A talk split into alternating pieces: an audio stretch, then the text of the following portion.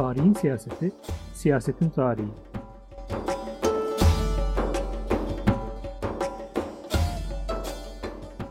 Yedinci bölüm. Nasıl bir tarih, meslek ve siyaset.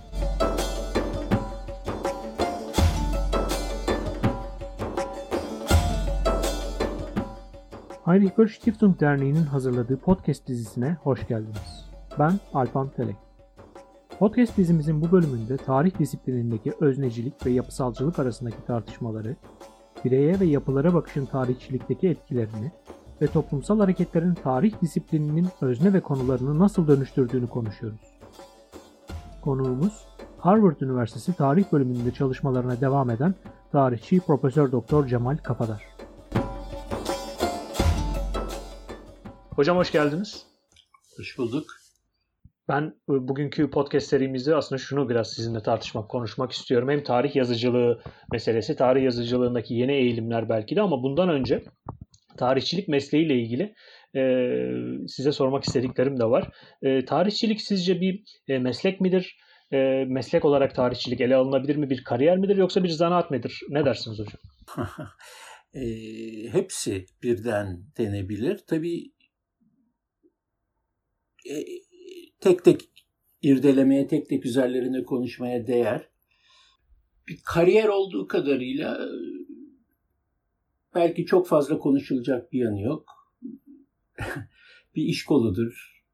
Yürür gider insan o iş kolunda, ilerler, e, hayatını kazanır. E, o da çok önemli bir şeydir. Ama tarihçiye, tarih e, çalışmanın, tarih üzerine düşünmenin, yazmanın anlamını, derinliğini hissettiren şey daha çok tarihçiliğin meslek ve zanaat yanlarıdır.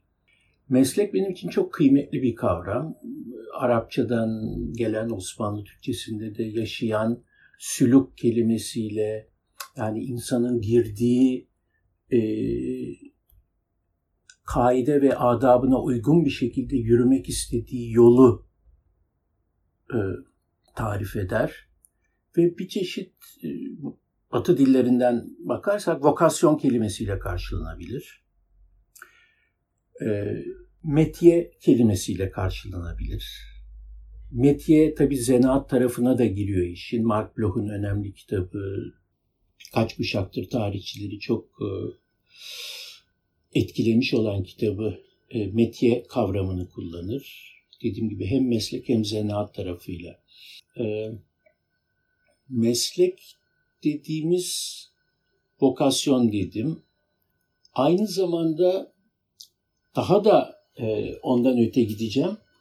Pek çok aziz meslektaşım için tarihçilik bir çağrıldığımız yerdir diyebilirim. Filozof için felsefe çağrıldığı yer olduğu gibi bir e, toplum bilinci için toplum bilim çalışmak çağrıldığı yer olduğu gibi ille böyle olmuyor hayatta. Ama ben çok şükür çağrıldığım şeyin ne olduğunu duyduğumu ve ona doğru gittiğimi hisseden tarihçiler dedim. Ve bu benim için bir calling İngilizce kelimeyi kullanırsak. Ee, meslek dediğim gibi o içindeki e, anlamlı ve derinlikli yol kavramından dolayı hasbel kader değil, aynı zamanda bir noktadan sonra ya ben bunu yapmalıyım, benim hayatımın anlamı bu dedirttiği için yürüdüğümüz bir yol. Tabi buna insan hasbel kader gelmiş olabilir. Başlangıcı, gençliğimiz çok ıı, düşünülecek boyutları vardır ama bir noktadan sonra gerçekten meslek sahibi bir insan, terzilik dahil buna yani ille demin akademik örnekler verdim. Gerçekten meslek sahibi bir insan mesleğini bu anlamda değerlendiren insandır bana kalırsa ve ben bunu her türlü iş kolunda gördüğümü düşünüyorum. İşini çok iyi yapan insanlar bunu yapıyorlar. Ve bu çok muazzam bir şey, çok güzel bir şey. Hani tarih ve siyaset genel teması üzerinden konuşuyoruz. Şunu da söyleyeyim, tabii ki tarihçi siyaset ilgilenir, ilgilenmeli vesaire ama o dar anlamındaki siyasetten çok daha önemli bir siyasi ve ahlaki duruş mesleğine sahip çıkmaktır. Her türlü iş kolunda. Çağrıldığı yer dedim ya, e, bunu isterseniz felsefi boyutuyla biraz daha irdeleyelim. E, çok ne zamandır düşündüğüm bir konu. E, çağrılmak ilk ağızda bir e, toplum ve insan bilimcisine Althusser'in interpelasyon kavramını getiriyor. Ve önemli, getirmeli. E, Althusser'den bu yana nice düşünürün konusu olmuş, malzemesi olmuş bir kavram. E, özneleşme, kendinin özne olarak farkına varma olgusunu e, anlatırken kullanıyor, değerlendiriyor bunu Althusser. E, kalabalığın içinde bir polis onun verdiği örnekte ama bir iktidar sahibi, bir makam sahibi herhangi birisi olabilir tabii sonraki tartışmada. Hey sen diye seslendiğinde dönüp bakan kişiyi düşünüyor Althusser. O dönüp bakan kişi o çağrıya cevap verdiği anda bir özne olarak kendini tanımlamış oluyor. Ben buyum. Hey sen. E, evet ben. e, ve buradan e, ideolojik devlet aygıtlarının incelenmesine doğru giden çok muazzam, çok derinlikli ve önemli bir tartışma var. 40-50 yıldır süre gidiyor. Judith Butler bu konuda en son yazanlardan ama daha çok Fransa'da yazıldı. Rancière tarihçiler arasında en, en çok okunan belki. Adorno, Horkheimer de bu işe girdiler. Ee, ama buradaki çağrılma ve özne olma hadisesi tamamıyla ideolojik devlet aygıtlarıyla ve iktidar e, makamlarıyla bir alışveriş içinde cereyan eden bir şey. Çünkü ideolojiyi, devleti anlamaya çalışıyor Althusser ve e, tartışma sürdürenler. Ama çağrılmak var, çağrılmak var. Benim daha önce meslekle ilgili olarak sözünü ettiğim çağrılmak bana e, daha çok sık sık okuduğum Edip Cansever'i düşündürüyor. Bunun çağrılmayan Yakup. Eğer Edip Cansever o şiiri Fransızca yazmış olsaydı, Fransız şair olsaydı, sanırım bütün bu tartışmaların göbeğinde olurdu.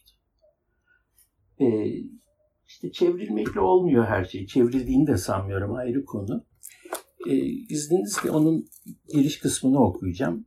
Farklı bir çağrılma ve cevap vermenin e, nasıl mümkün olduğunu e, altı, altını çizmek istiyorum. Kurbağalara bakmaktan geliyorum dedi Yakup. Bunu kendine üç kere söyledi. Onlar ki kalabalıktılar kurbağalar. O kadar çoktular ki doğrusu ben şaşırdım.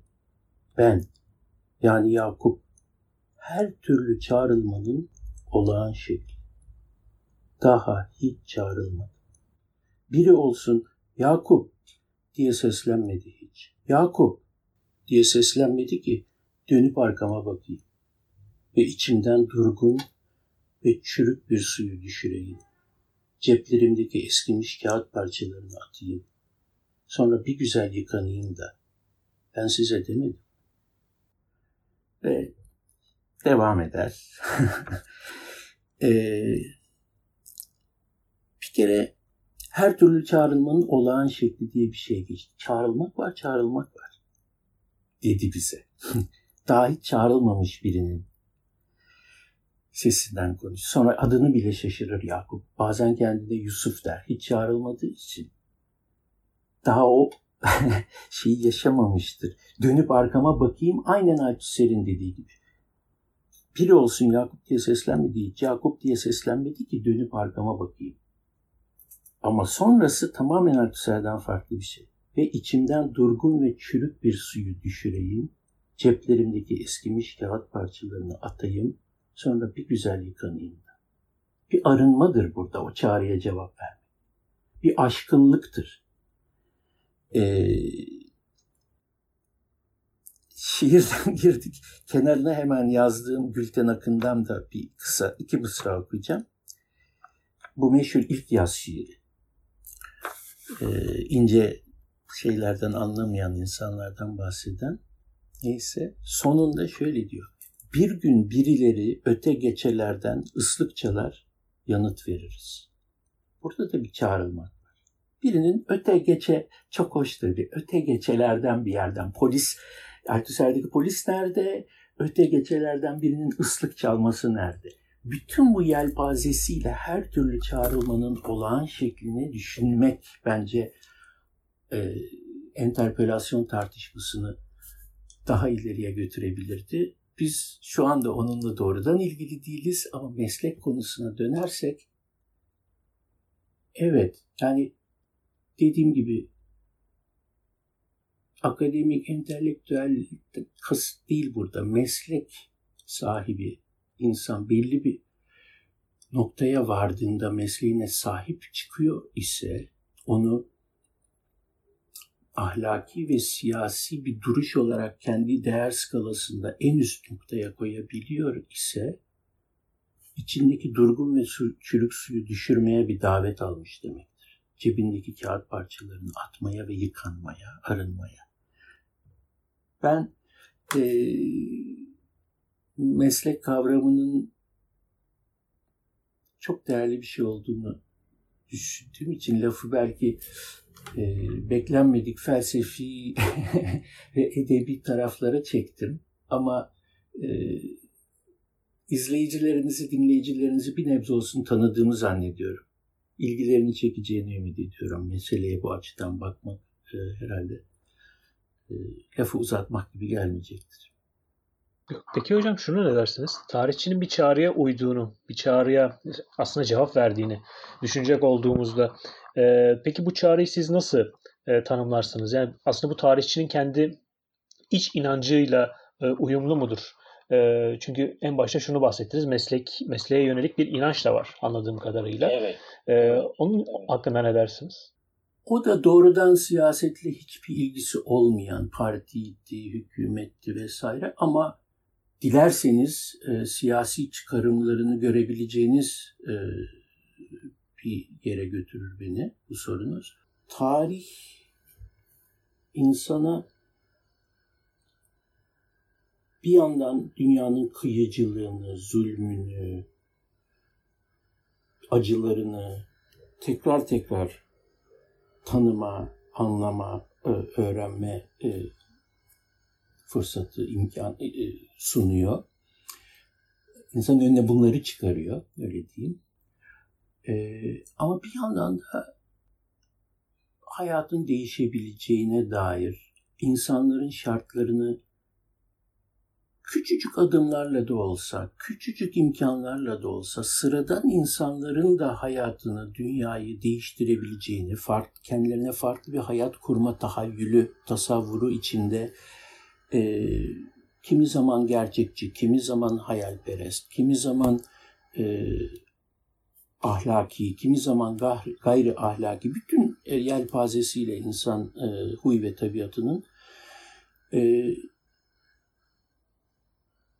hayatın, dünyanın değişebileceğini, başka hayatların, başka imkanların mümkün olduğunu da gösteriyor şeyleri göstermekle birlikte dediğim gibi zulüm mekanizmalarını, açıları vesaire ve insan e, tarihi olgularla, kişilerle, vakalarla, süreçlerle, yapılarla karşılaştıkça ve onları çalıştıkça tarihi düşüncenin, tarih üzerinde düşüncenin özgürleştirici, insanların önünü ve ufkunu açıcı bir şey olabileceğini görüyor gibi geliyor bana. Bu çağrıya cevap vermek benim açımdan böyle bir şey.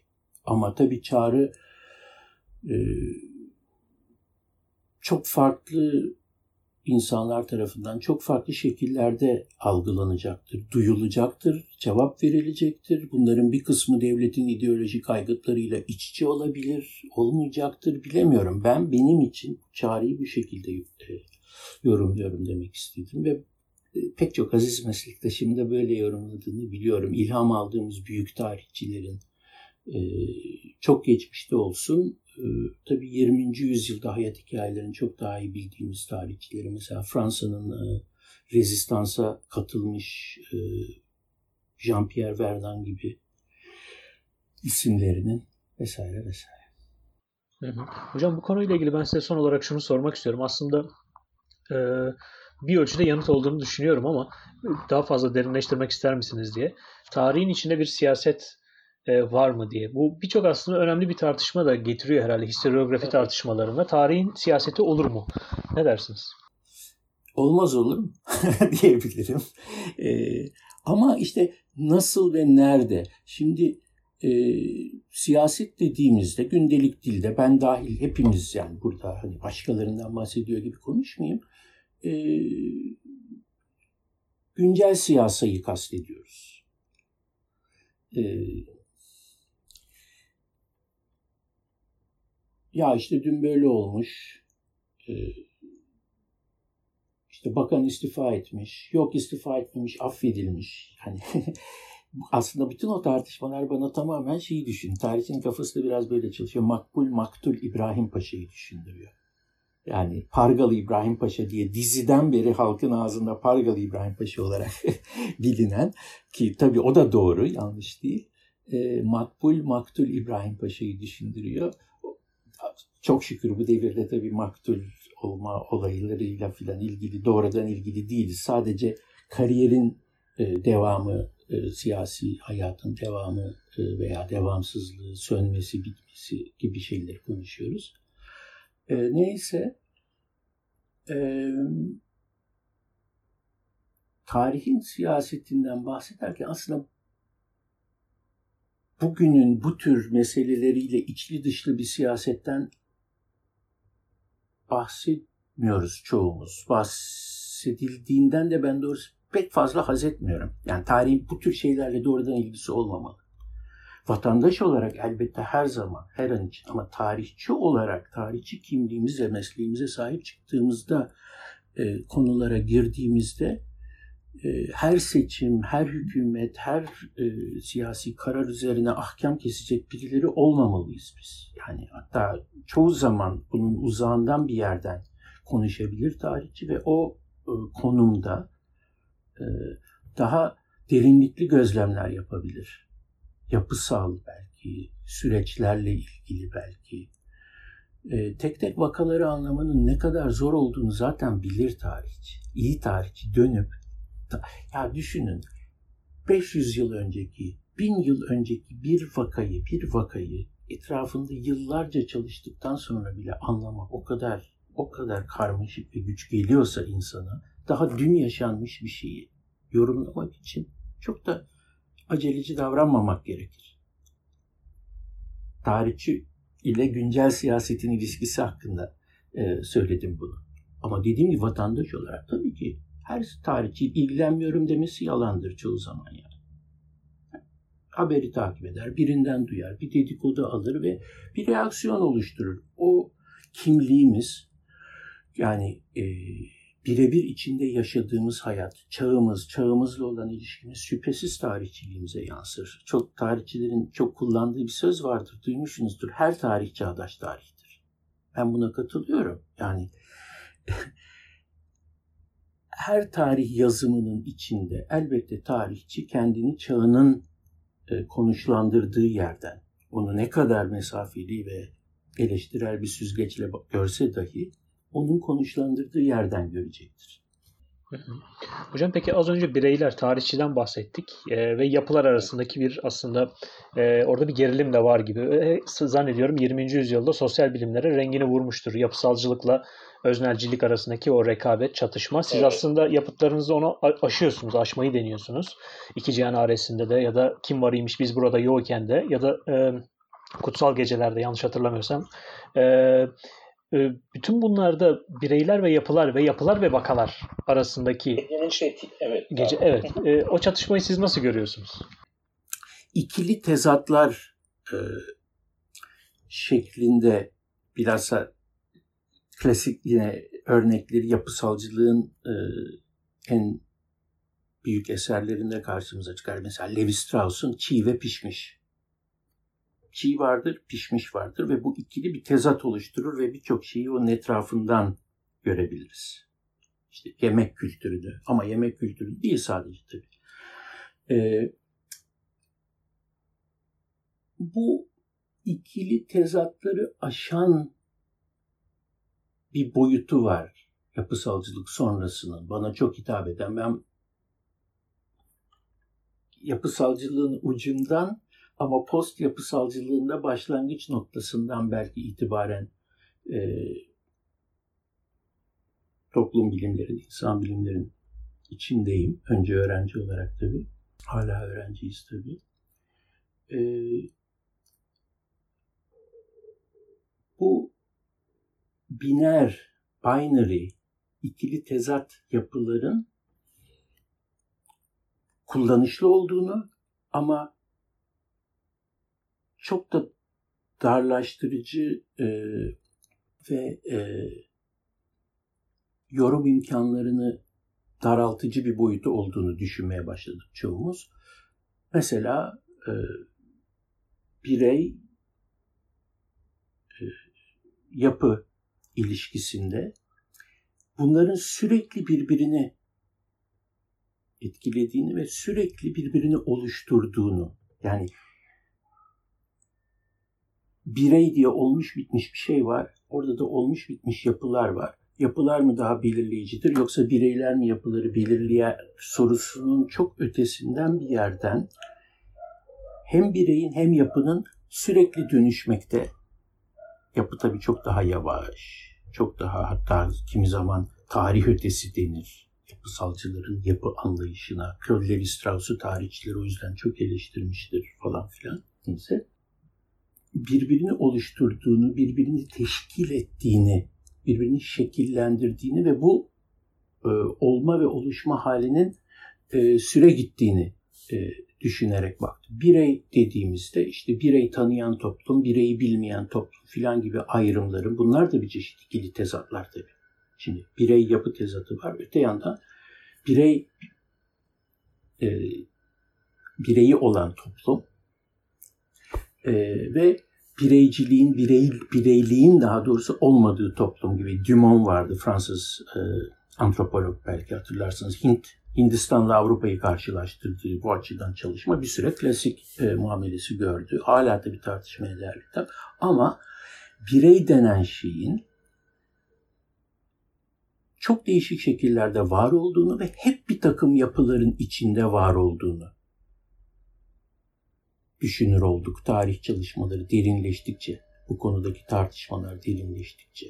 Birey, aile, cemaat, okul, şehir, e, ülke, bölge, cinsiyet, toplumsal cinsiyet ve farklı bir sürü aidiyetin içinde şekillenen ve değişik toplumlarda, değişik dönemlerde farklı farklı şekillerde şekillenen bir şey. Hiçbir zaman modernist teorinin zaman zaman ortaya attığı gibi bir tamamen otonom bir birey diye bir şey yok. Olmamış. Olmadığı için demek ki bireyi biz yapı düşünmeden, belli yapıların içinde düşünmeden asla anlayamayız. O yapıları da bireylerin ve ait oldukları cemaatlerin, toplulukların şekillendirdiğini düşünmeden anlayamayız gibisinden bir e, değerlendirmeye e, gittik çoğumuz. İki cihan ailesinde de birey ve yapıdan çok e, vaka ve yapı üzerinde durmaya çalıştım. Giriş kısmında Marshall Salins'i zikrederek e, o da aynen bir iki birey yapı gibi ikili tezat halinde tarihçilerin karşısına hep sundu. Yani bunlar vakanemiz işte vakaları yazar dururlar. Naima gibi tarihçilere, e, Tukidides gibi tarihçilere Herodot'tan farklı olarak daha çok vaka yazan insan gibi tekil olayları bireyle vakanın benzemesi de tekillik tarafından yapı tabi tekillikleri aşan bir şey. E, tarihçinin e, vakalar üzerinde durduğunda dahi tekili aşan bir şeylerden konuştuğunu çok daha iyi biliyoruz. Ben Osmanlı tarihçilerin de yani adı çoğunun adı vakanüvis değil bir kere. Vakanüvislik çok has bir makam. Bir, bir, bir şey bir kariyer. Bazıları için bir meslek muhakkak. Naima gibi. Ee, e, ama genellikle Osmanlı yazarlarını bu özel anlamından çıkararak vakanüvis kelimesini vaka yazarı diye nitelendirebilirse o nitelendirme bir harcama olmamalı çünkü hangi vakayı yazacağı, nasıl yazacağı, hangi bağlamda ne şekilde yazacağı iyi bir entelektüel Osmanlı veya Memlük veya Çin veya Avrupa, Ortaçağ Avrupa tarihçisi için de bir sorundur. Biz yani e, bazen e, modernizmin bir kibri var. ya işte bunlar geleneksel işleri hasbel kadar atadan, dededen, babadan, ustadan gördüğü gibi yazıyorlar. Nasıl yazıyorlar? İşte vaka o ne yapmış, sonra ne yapmış, sonra öteki ne yapmış. Valla bu, bu, bu yargıları böyle kolay yapan insanların birinin açıp bir Osmanlı tarihini, bir Osmanlı kroniğini ya da bir Habsburg kroniğini baştan başa okuduğunu sanmıyorum. e, vakayla yapı da aynen bireyle yapı gibi çok daha interaktif, çok daha iç içe. Hatta Marshall Salins İngilizce yazıyor tabii. Structuration of the event gibi bir kelime uydurur, bir kavram uydurur. Vakanın e, kendini yapıya dönüştürmesi. Zaten vaka dediğimiz şey nedir? Şimdi sizinle konuşmamız bir vaka belki ama geniş perspektiften bakarsak sizinle birkaç gündür sürdürdüğümüz yazışmaların sonucunda ortaya çıkan bir haftalık sohbetimiz bir vaka.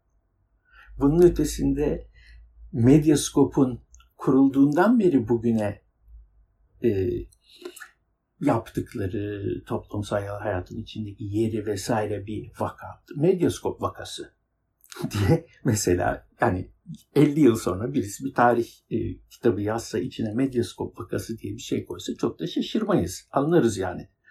Hani şey Alain Badiou'ya göre benim çok esinlendiğim vaka konusunda da çok güzel şeyler yazan bir filozof malum. Alain Badiou'ya göre 68 bir vaka ve hala devam eden bir vaka. Şeyi de hatırlattı bu bana. E, Kissinger'la Nixon galiba Çin'e gidiyorlar. Hani meşhur Çin'le Amerika'nın şöyle bir flört etmesi 71 senesi olacak galiba. E, Çin'de o sırada Zhou Lai galiba başkan. Mao yeni ölmüş. Tam senesini hatırlamıyorum zaten. E, Kissinger şey soruyor Lai'ye. Fransız devrimi hakkında ne düşünüyorsunuz diyor. Laf öyle gelmiş. Onu soruyor. Juvenal da diyor ki valla çok zaman olmadı. Biraz bekleyelim zamanı bırakalım sonra değerlendiririz diyor. yani e, teleskopuna bağlı insanın öyle diyeyim. Ve tarihçi çok farklı teleskoplar kullanır sürekli. Düne bakar, 20 yıl öncesine bakar, 200 yıl. Tabii uzmanlaşma alanlarımız var ama onun da ötesinde hakikaten çok farklı teleskoplar kullanırız çoğu zaman. En azından öğrenmek için başkalarını okuruz. Ben kendim çalışmasam da 20-30 yıl öncesinin tarihini yazan meslektaşları okuyorum. Onların teleskopundan da bir şey kapmaya çalışıyorum. Binlerce yıl öncesini Herodot'u çalışanları da okuyup bir şey kapmaya çalışıyorum. Teleskop olayından kastım böyle bir şey. Hı hı. Hocam ben bireyle yapı arasındaki e, çatışkıyla ilgili size bir soru daha sormak istiyorum izninizle. O da şu. Hem sizin kim kim var imiş biz burada yokken de e, o kronikleri belki bize vermeniz e, onu okurken hem de Christopher Hill'i okuyordum. 1648 devrimleri zamanındaki e, çalışması e, zannediyorum. Yine o bireyin e, çok kuvvetli hayatını anlatarak oradaki tecrübeleri vererek aslında o yapıyı da anlatmaya çalışıyordu. Aklıma bir yandan da Bourdieu geliyor. Yani o aslında o diyordu ki mesela Bourdieu e, birey cisimleşmiş yapı gibidir. E, evet, yapıyı güzel. doğrudan onda görebiliriz. Ya mesela o aşmaya çalışıyordu onu. Bununla ilgili ne düşünüyorsunuz ve sizce şu anda bu birey ve yapı ikilemi e, aşılıyor mu e, ya da aşılmalı mı? Ne dersiniz? Yok aş, aşıl aşıl, ne aşılıyor ne de aşılmalı diyeceğim. Hep farklı şekillerde yaşanıyor. Ee, bunun bir birey üzerinde bir tahakküm unsuru olması aşılmalı.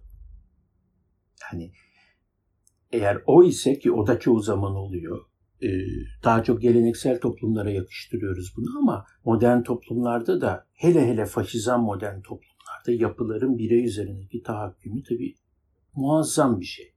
Hani e, teorik bir çerçevede aşılmalı gibi bir büyük prensip e, olamaz demek istedim ilk cevabımda ama somut olarak baktığımızda yapıların e, hem e, imkan sunduğunu hem de e, insanların hayatını kararttığını söyleyebiliriz. Yapı var, yapı var. Daha adil çerçevede şekillenmiş yapılar var. Adaletsiz bir çerçevede şekillenmiş yapılar vesaire vesaire. Ama e, o birey üzerinde tahakküm kuracak yapıların e, tahlili zaten tarihçinin özgürleştirici misyonunun bence merkezinde olmalı. E, ve bir yandan da bilhassa birey yönü pek e, algılanmayan, hakkı verilmeyen sıradan insanların tarihte bu rolü nasıl oynadığı tarihçinin dikkatini çekmeli. Yani büyük insanların yapıları aştığını, büyük insan kimse neyse, hani o kategori de çok sorunlu bir kategori ama e, yapıları, efendim kurumları açtığı, onların üstünden bir yerden tarihi yaşadığı e, algısı var. Diyelim ki doğru veya değil. Bir kenara bırakalım. Ama mesela ben uzun yıllar tabii hatta doktora çalışmalarıma başladığımdan beri ki ondan önce bile beni oraya götüren okumalara başladığımdan beri Yeniçeri isyanları ile ilgili. E, Yeniçeri isyanları kelimesi oldukça yanıltıcı bence. Aslında şehir isyanları bunlar. Yeniçeri e, ocağı etrafında onunla kısmen iç içe kısmen onun çeperinde oluşmuş e, şehirli orta sınıf, daha çok alt orta sınıf insanların e, oluşturduğu bir yapı, bir katman ve e, onların siyasi hareketliliği çerçevesinde ki kahvehanelerin hikayesi bununla iç içedir. E, onların siyasi hareketliliği çerçevesinde e, zaman zaman isyanlara dönüşen bir e, hikayesi var bu çevreleri. Şimdi normal e, normal değil miyim? Benim e, yine okumalara başladığımda normalleştirilmiş bir anlatı bunu tamamen kaotik bir çıkış olarak anlatırdı. İşte sert kurumlarıyla kuvvetli, güçlü bir devlet var. Bu oryantalist çerçevede despotik denen devlet. Ama despotik demeseniz dahi modern tarihçilerin, modernistlerin genelde benimsediği perspektife göre güçlü bir devlet var. Bilhassa Şark'ta hep böyle güçlü devletler ve e, siyasi müzakereye, tartışmaya, siyasetin ses çıkarmasına izin vermeyen yapılar bunlar. Elit düzeydeki siyasetin dışında. Ancak despotizm ayarı kaçırdığında veya iktidarını yitirdiğinde ortaya böyle abuk sabuk kaotik şeyler çıkıyor. Despotizm ve kaos sarkacı normalleştirilmişti. Batı dışı toplumların tarih anlatılarında ve bilhassa ben burada Osmanlı e, tarihi anlatılarından bahsediyorum. Bir despotizm vardı, bir de istemez, istemezükçilerin zaman zaman yarattığı kaos ortamı. Halbuki biz, ben, yaşıtlarım, akranım, 60'ların 70'lerin siyasal hareketliliği içinde büyüdük, zihnimiz şekillendi. Ee, peki bu toplumda e, siyasi tartışmanın, müzakerenin, demokrasi arayışının, adalet arayışının geçmişi nedir, var mıdır sorularını sormaya başladık. Acaba Celali isyanlarında böyle bir şey görebilir miyiz? Birçok insanın zihnini bu kurcaladı. Celali isyanları büyük bir, önemli bir tartışma konusuydu. Solcu perspektiften, karşıtlarından ama herkes için ve bence hala çok önemli bir şeydir. Celali isyanları, köylü isyanı mıydı, sipahi isyanı mıydı? Köylülerin de katıldığı e, Levent isyanları mıdır?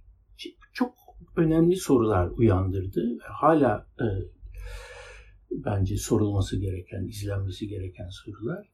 Oktay Özel galiba programların oluşumunda Oktay'ın çok büyük katkıları vardı bu tartışmalara. Celali e, meselesini bilhassa.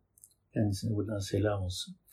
E, Bir yandan e, şehir isyanları vardı. Ben işin o tarafına Celal isyanlarını da hala çok dikkatli okumaya, çalışmaya, düşünmeye çalışıyorum. Yani e, işimin çok önemli bir parçası ama şehir isyanlarının Yeniçerilikle, dolayısıyla askerlikle özdeşleştirilmesinden dolayı sanırım pek kale alınmadığını gördüm. Bireye geleceğim merak etmeyin. e, kale alınmadığını gördüm ve bu şehir isyanlarını daha iyi anlamak gerekir. Celali isyanlarıyla birlikte ele almak gerekir diye düşündüm. Ve çalıştıkça bu konuları işte kahvehanelerin e, icat edilmesi diyeyim, gelişmesi, serpilmesi, birer siyasi ve kültürel e, odak haline gelmesi e, gibi olgulara, işte gece haya, gecenin, gece saatlerinin, gece vaktinin nasıl yaşandığını çalışmaya filan yöneldim. Bunların hepsi bu şehirlerin siyasi hareketliliğiyle ilgili şeylerdi benim gözümde ve kendi içinde büyüdüğüm entelektüel formasyonumu aldığım yılların Türkiye'sinin bende uyandırdığı sorulardı. Bir de bunun ardından doktoramı yaparken İran devrimi bağlamında yepyeni bir boyut daha çok daha daha doğru yepyeni değil ama çok daha kuvvetli bir şekilde girdi bütün toplum bilimlerin tarih çalışanların gündemine. O da din. E, toplumsal hareketliliklerde, siyasal hareketliliklerde dinin rolü nedir? Modernleşme teorisi biliyorsunuz dini yavaş yavaş sönmekte olan geçmişe ait bir sosyal faktör olarak önemli olabilir, çok kıymetli olabilir ama geçmişe ait bir sosyal faktör olarak değerlendiriyordu. 70'ler bunu da sildi götürdü çok şükür çünkü e, hakikaten e, çalışılacak ise toplum hayatı ve tarihi şüphesiz e, bununla çalışılmalı. E, Şimdi Yeniçeri isyanlarında çok şey bulmaya başladım. Hala onların peşindeyim. Yani gerçekten Türkiye'de, e, sırf Türkiye'de değil, Diyar Rum'da ve İran'da ve Arap topraklarında giderek Hindistan'da daha çok çalışmaya başladım.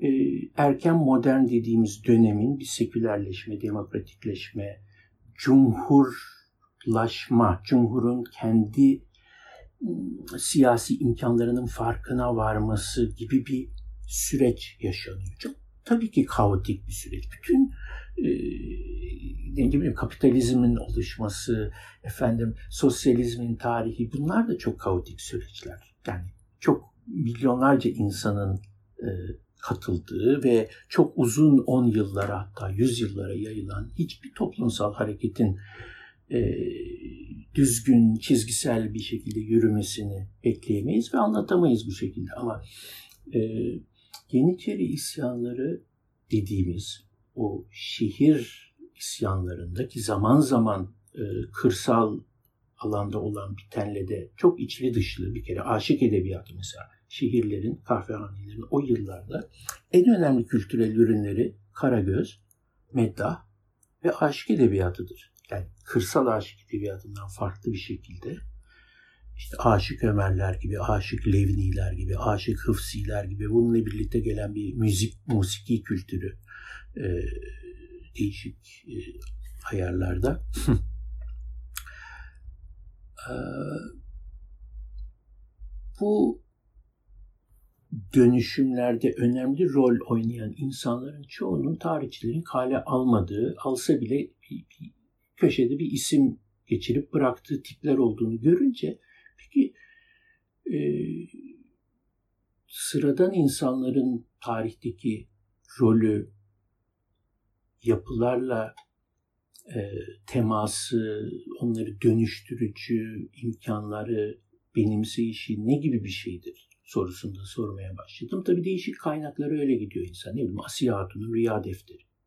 Üsküplü ee, çok da meşhur olmayan orta halli bir ulemadan birinin kızı ee, ve onun o dönem için yerel çapta diyebileceğimiz bir sufi ağı içinde, ilişkiler ağı içinde sürdürdüğü nefsini körel, nefs, e, e, ruhi tekamül macerası.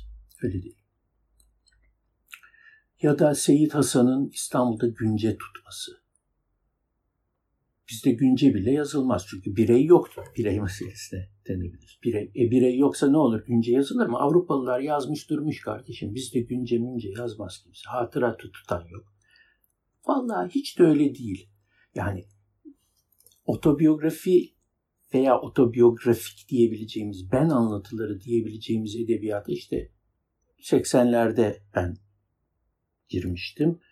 40 yıldır bir sürü meslektaşın, son yıllarda birçok genç meslektaşın da katılımıyla çığ gibi büyüdü elimizdeki korpus biliyor musunuz? Nereye baktığınıza ve nasıl bakacağınıza bakar. Ve ille karşılaştırmayacaksınız bence. Yani Londra'daki kadar var mı?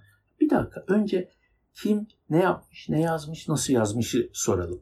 Yani e, o da ayrı bir soru ya. Lüzumsuz caba karşılaştırmalar çok yapılıyor bizim meslekte. Şeye geleceğim. Yeniden birey konusuna. Son otobiyografi tabii bireyle ilgili bir e, meseleydi. 1703 isyanında Çalık Ahmet diye birisi çıkıyor karşımıza. Bilmem hiç gördünüz mü? Duydunuz mu adını?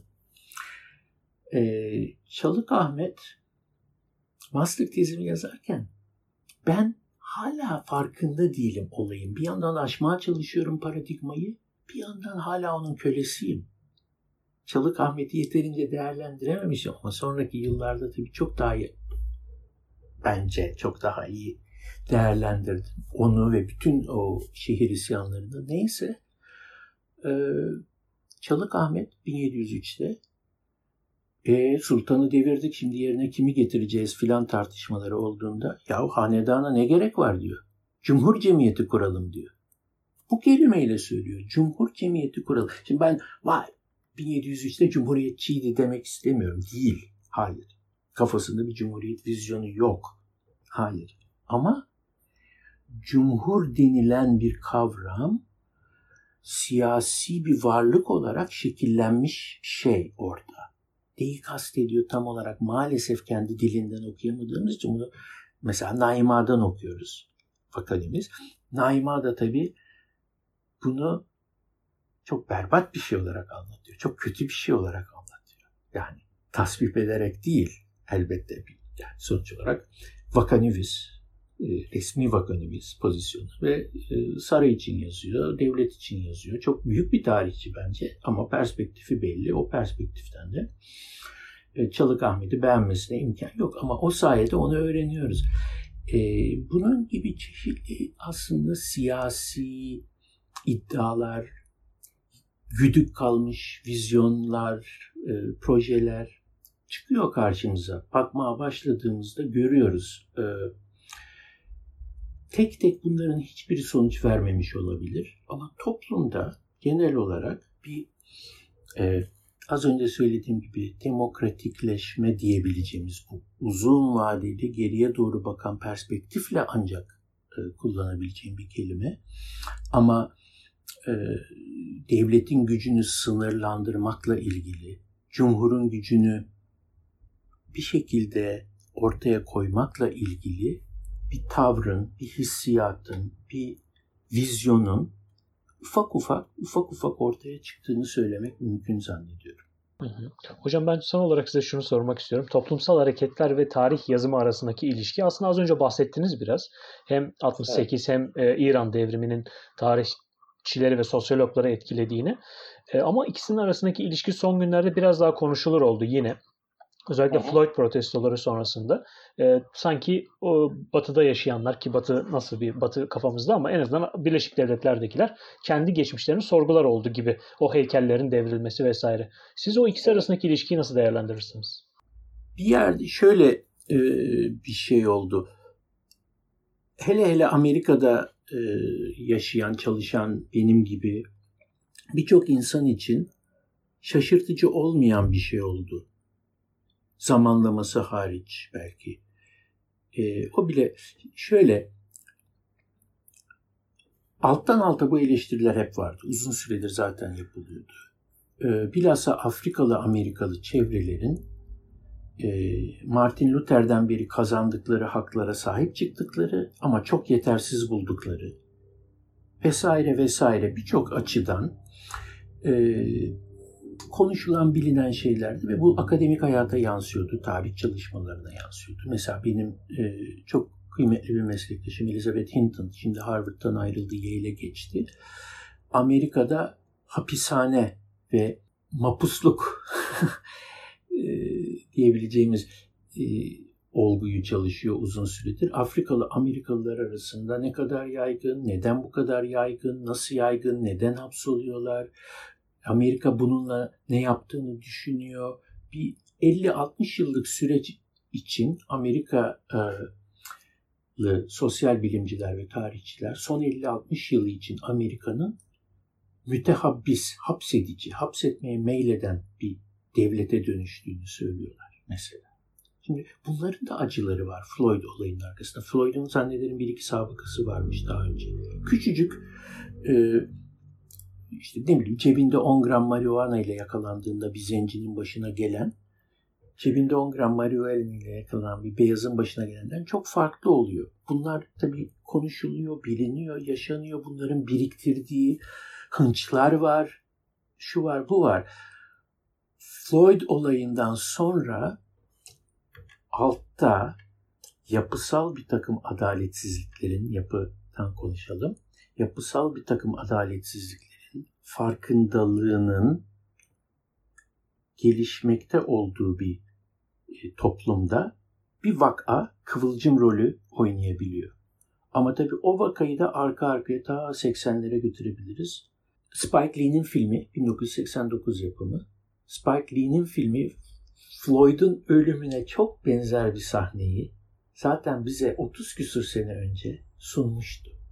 Amerikalı zenci siyah Amerikalı e, insanların çoktan yaşadığı bildiği tür bir şey yaşadı Floyd maalesef.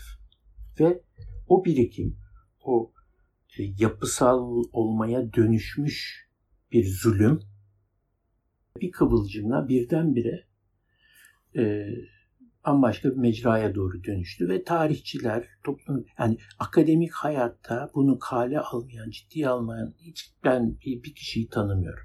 Bir kısmı e, kalıcı olmayacağını düşünüyor elbette. Bir kısmımız daha kalıcı sonuçlar vermesi ve ırkçılık adaletsizlik olgularının çok daha derinlemesine, şimdiye kadar yaptığımızdan da daha derinlemesine çalışılmasını ve ele alınmasını istiyor ve öyle gidecek gibi gözüküyor. Hocam çok teşekkürler yayınımıza katıldığınız için. Gerçekten çok keyifli ve öğretici bir sohbetti. Benim adıma umarım izleyiciler için öyle olmuştur. Ben teşekkür ederim. Çok güzel sorularınız için.